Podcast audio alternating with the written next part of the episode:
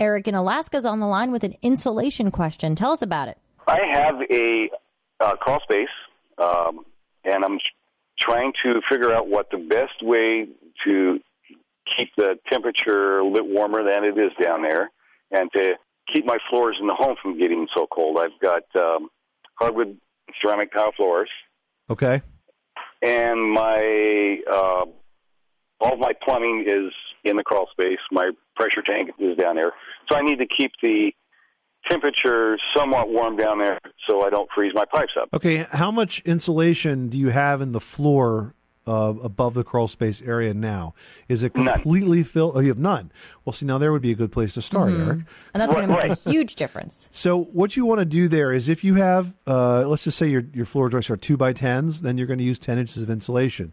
You want to fill up that entire cavity with insulation. You can use unfaced fiberglass batts. The first place you insulate is the box joist. That's around the outside perimeter. And then you right. work your way in to the floor joist. You can use insulation hangers to hold it in place.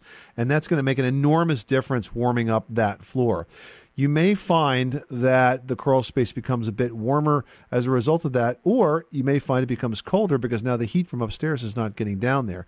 Is there a concern of water pipes or anything like that freezing?